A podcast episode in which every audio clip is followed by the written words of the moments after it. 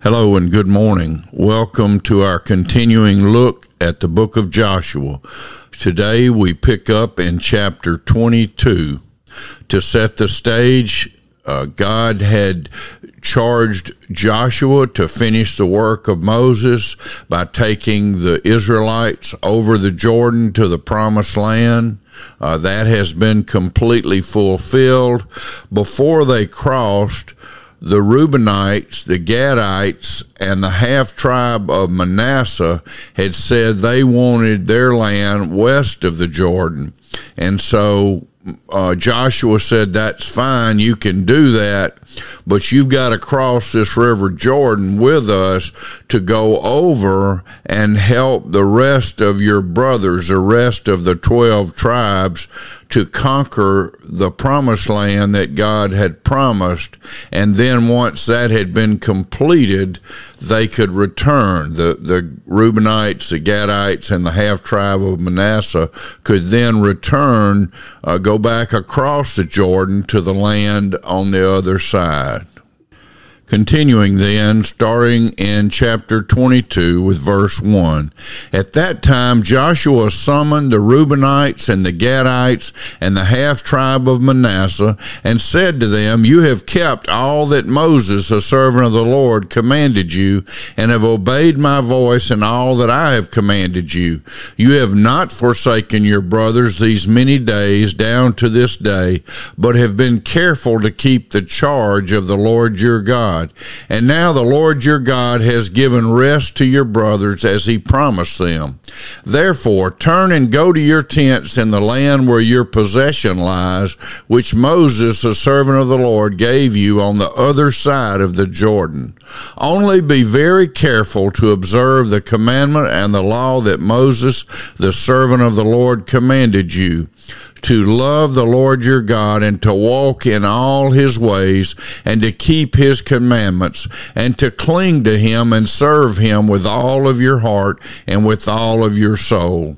So Joshua blessed them and sent them away, and they went to their tents. God bless this reading of his holy and precious word these brothers, these Reubenites, Gadites, and half tribe of Manasseh had completely filled their promises. They had done all that they said they would do. And so Joshua is now sending them back across the Jordan River to the home that they had chosen. And he said, be careful to observe the commandment and the law that Moses, the servant of the Lord, has commanded you. And what is it? To love the Lord your God and to walk in all his ways and to keep his commandments and cling to him and serve him with all of your heart and with all of your soul.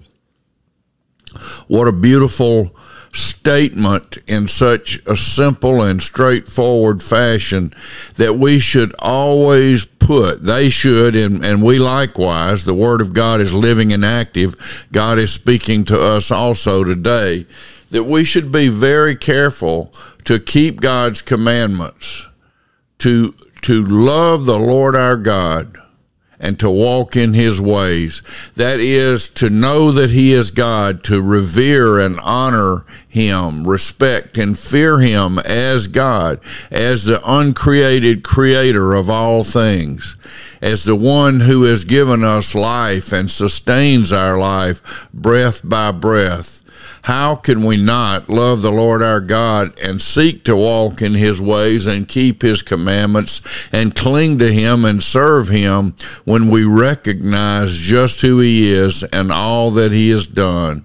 So that with all of our heart and all of our soul, we might serve God. Trust in the Lord with all our hearts. Lean not on our own understanding, but in all our ways acknowledge Him in our thinking, our being, our doing, our spending, all that we have and all that we are, acknowledging God for who He is the great and mighty God. There is one God, Father, Son, and Holy Spirit, who has always existed and will always exist, who never changes, who always keeps his promises, who is our strength, our joy, our peace, our resting place, our fortress.